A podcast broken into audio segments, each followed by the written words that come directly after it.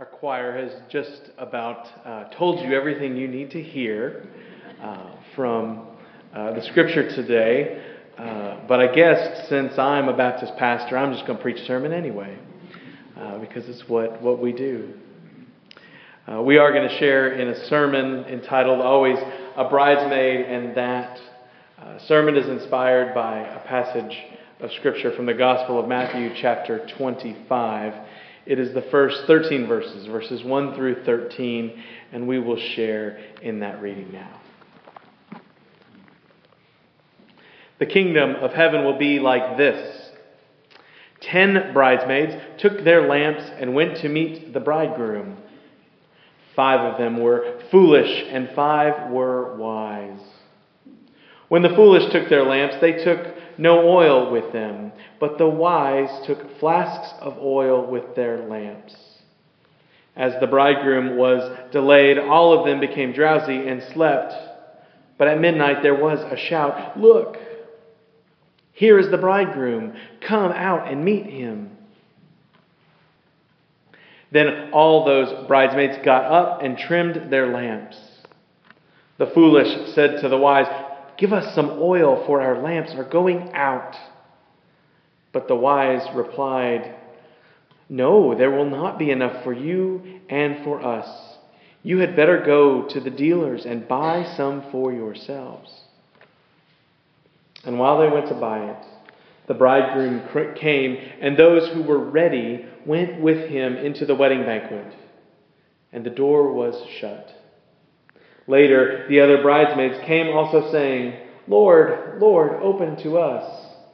But they replied, Truly I tell you, I do not know you. Keep awake, therefore, for you, don't, you know neither the day nor the hour. This is the word of the Lord. Thanks be to God. We all know how the saying goes, don't we? Always the bridesmaid, never the bride. We can picture the one even who says it. Most of the time, it's actually not said in the context of a wedding. Instead, always the bridesmaid, never the bride, is spoken about someone who always plays second fiddle, finishes in second place, lives in the shadow of something else. In this saying, the, the bridesmaid, who is not the bride, is a, a pity worthy figure who deserves our sympathy. Now, of course, there are times and uh, places and situations when actually someone wishes to be the bride and is the bridesmaid. Therefore, I do want to acknowledge that for some, a phrase like this hits harder than it should. It makes us sadder than we would like it to be, and I don't intend to pick on that person. Because the saying is a cliche, and the biblical story is uh, merely a parable. But to be the bridesmaid and never the bride is to tune us into our sense of longing it's to help us to realize that, that there is something that's going to come that one uh, does not know about yet, does not have yet. Within the cliche, the best bridesmaids are watching and waiting, like the bridesmaids in the story. They are prepared. And then there are the others. But what I hope we can see is what could be, what is, which is the call to prepare for the bridegroom to come. Because what this parable is speaking about, of course, is the kingdom of God, and that we are all subject to the bridegroom's arrival, whether we are ready or not. Now, as we get to the end of the Gospels, Matthew 25 is towards the end of Matthew's Gospel. And as we get to the end of the church year, most of you will know that the church year starts over on the first Sunday of Advent, which is a mere three weeks away. As we get to the end of the year, it becomes Well, the urgency of seeing Jesus who will come again in a more eternal way comes into focus. The foreshadowing of the Christ who comes, the Messiah who comes, comes into focus. Jesus is not going to be on earth in his earthly body forever. His disciples don't quite know it yet, but that's what he is telling them. But his life is going to have an impact beyond just the life of his earthly walking with his disciples. And so we hear echoes in these parables that he will come again. So when we read about bridesmaids, we hear the foreshadowing that things are going to change. And how ready will you be is the core question in this parable. How ready will you be when it is time for Jesus to show up? Will you be ready or will you be surprised? Now, as we consider the bridesmaids who were left out of the wedding banquet, who were not ready for the bridegroom, you picture someone who is careless Maybe you picture one of those bridesmaids from that movie, Bridesmaids, who was not ready for anything that rep- represented a groom coming. We think about those bridesmaids who are careless, who are not ready, who are ill prepared, who are wasteful and thoughtless, and, and maybe even pessimistic and maybe even didn't really think that the bridegroom was going to come anyway. So, what was the point in preparing? That's not exactly how these bridesmaids are characterized in the scripture, but I do think that's how many of us live our lives if we are a bridesmaid like this. Well, you know, it doesn't really matter if I'm prepared anyway. And so, you know, whatever. And then the bridegroom arrives. Jesus shows up somehow in a way you were not ready or prepared for, and you are deeply, deeply surprised. This is an expansion on those five bridesmaids who were not ready in the passage, but it is a reality that we all face.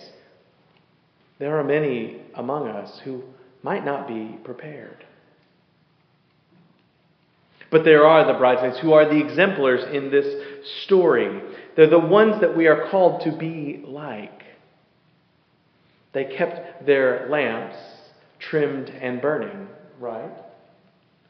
They were ready. They, they were ready because they believed that something would happen beyond simply being left a bridesmaid.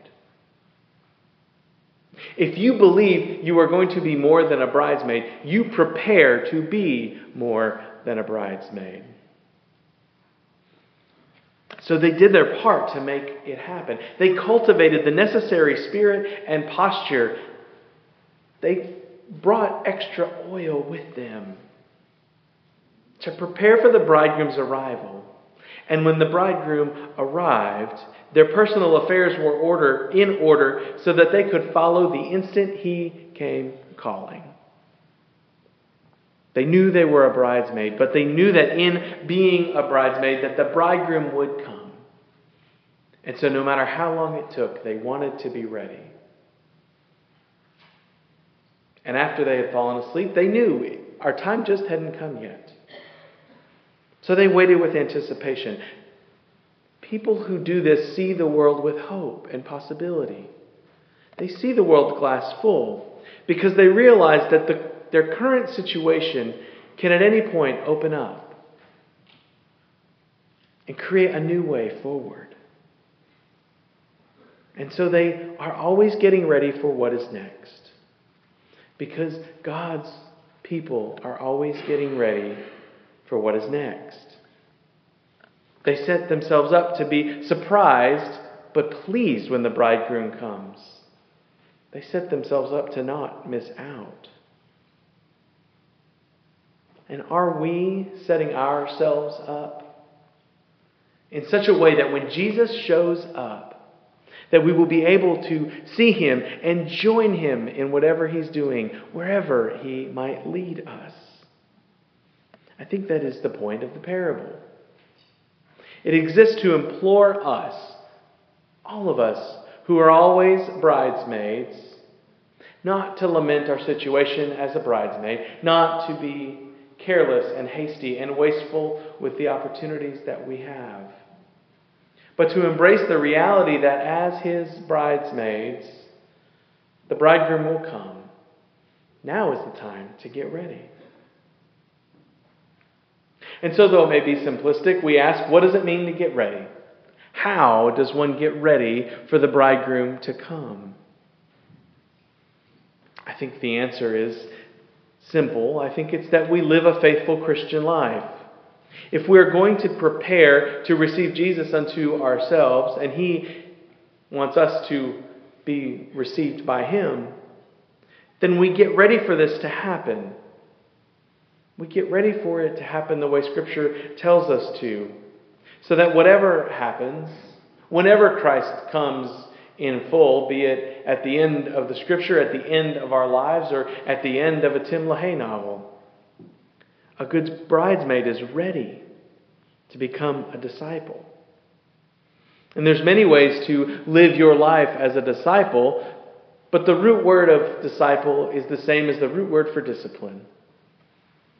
And so, what does it mean to keep your lamps trimmed and burning? It has very little to do with something like a candle that stands between us, but it has everything to do with engaging in Christian practices that help us be shaped and formed and aware and ready to see the bridegroom when he comes. And so, take four simple things worship if you want to prepare for the bridegroom, you come to worship. Now, thankfully, you are here. You are preparing for the bridegroom to come. When we gather in this space, the words that we say, the songs that we sing, the prayers that we offer, and hopefully the sermon that is shared is shared in such a way to bring us closer to God, who is the bridegroom who will come. Despite the countless ways you can experience God's love and presence outside of these walls in your regular day, there is something important about gathering for worship. And so let me even give you permission for this. Even if showing up for worship is not really your thing, it's important to take an hour and set it aside and let it be an hour where someone else is in control and not just you. So if that means you come and you sit and you rest, and it's the first time you stop all week, at least you stop in the Lord's house. We gather for worship because we believe this is where God shows up. This is how we prepare for the bridegroom. Second step is to engage in prayer and personal study. The disciplines of prayer and studying Scripture for yourself are important, they're formative. And you don't need to be a monk living in a monastery to do it. Start with just sitting. Take five minutes, move the distractions away from you, sit and think, and ask God what prayer would mean. Start with five minutes. Maybe someday it'll grow into something longer than that. But start with prayer and open up your Bible and read. There's no other book in the history of the world through which God is more readily available than our scriptures. Third is fellowship. Oh, we joke about Baptists being good at fellowship and where two or more are gathered, a casserole is with us. But the reality is, Christian fellowship is important. The Christian life is not meant to be lived alone. The way we make Christians is by sharing life together and sharing stories. They say Christians are not born, they are made. Because none of us were born Christian. We were born to Christian families, maybe, but we chose to be faithful because God reached in and, and changed our hearts. And so we see that we came to that love of God by someone else sharing with us. So, fellowship. And fellowship is not just gossiping in the halls or preparing for social events. It's a word we use to describe a shared life with one another. If you want to recognize the Lord, the, the bridegroom coming to you, spend time with other people who are preparing in the same way. Engage in fellowship. And finally, service. Service. Serve someone. There's no, I know no better way to experience the goodness of God than through connecting with others through service. In the same way that those Beatitudes from Matthew earlier in the Gospel work sort of counterintuitively, so too does service. We're, we're reminded of this in that prayer of St. Francis. You may not have been able to say it was his prayer, but you know those words that it is in giving that we receive. It is in pardoning that we are pardoned, and it is in dying that we are born to eternal life. It's not that some exchange happens, that by serving someone, God pays you something, but rather it's in giving yourself to another that you see how much God has given to you also. If you want to prepare your heart for the Lord to come, make it part of your life to provide service to another. Worship, prayer, fellowship, and service. That's how you keep your lamp trimmed and burning. That's how you be one of those bridesmaids who becomes the bride of Christ. That's how faithful people become Jesus' disciples. Ten bridesmaids were waiting for the bridegroom to come. Some were pessimistic. Some didn't believe anything would change. Some be- believed that if he didn't show up already, he probably wasn't ever going to get here. And they were surprised when the Lord came. They were not prepared. They saw themselves as always the bridesmaid, never the bride. But that is not who we want to be. The reality is, we are all bridesmaids, but we're, in being bridesmaids, called to be ready and waiting, to keep our lamps trimmed and burning. And the way we do this is to be disciplined disciples. The way to do this is to engage spiritual practices that cultivate our readiness.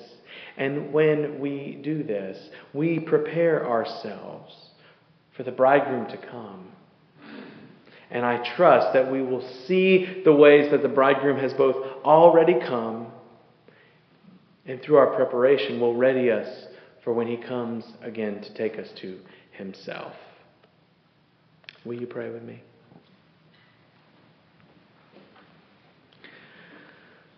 Loving God, is it is a peculiar thing to cultivate our readiness for you to come.